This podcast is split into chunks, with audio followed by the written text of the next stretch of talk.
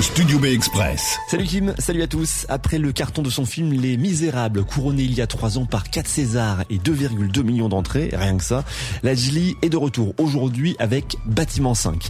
Le film se passe dans une cité que la mairie voudrait rénover. Moi j'habite au Grand Bosquet, donc forcément je suis au courant du projet de rénovation. Mais je viens de découvrir qu'il avait complètement changé. Les nouveaux logements qui sont prévus, ils ont plus la capacité d'accueillir de familles nombreuses. J'ai pas le dossier en tête, hein, mais euh, ce que je peux vous dire, c'est que la ville fait vraiment de son mieux pour rénover ce quartier. Bah non, justement. Non, en effet, parce qu'en reconstruisant des immeubles ne pouvant pas accueillir des familles nombreuses, le but, ce serait en fait de changer la population qui vit dans le quartier. À quoi ça sert de reconstruire des immeubles et de changer tout un quartier? C'est pour se retrouver avec exactement les mêmes problèmes. On parle de quoi exactement? Des problèmes sanitaires? Problèmes scolaires, d'insécurité, euh, droits des femmes, on parle de quoi exactement? On parle de problèmes de personnes qui causent des problèmes.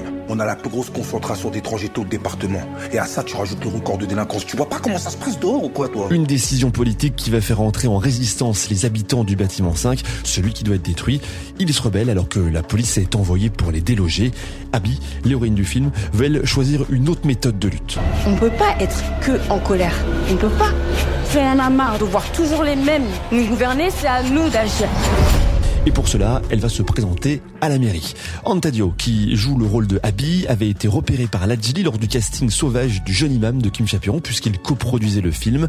Elle y jouait un petit rôle. Là, elle a le rôle principal et certains articles la qualifient même de révélation du film. C'est donc une femme qui porte le film alors qu'il avait été reproché à Ladjili l'absence d'actrice au casting de son précédent film Les Misérables.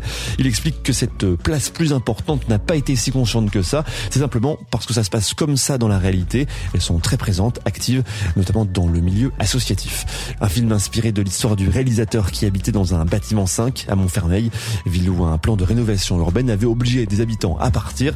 Il dit que l'expropriation des gens avec rachat de leur appartement à des montants ridicules comme montré dans le film est une réalité qui l'a marqué. Il faut appeler les choses par leur nom, ça a été une gigantesque arnaque. Bâtiment 5, le nouveau film de Ledgely, c'est à voir dès aujourd'hui au cinéma parce que le cinéma, c'est mieux au cinéma.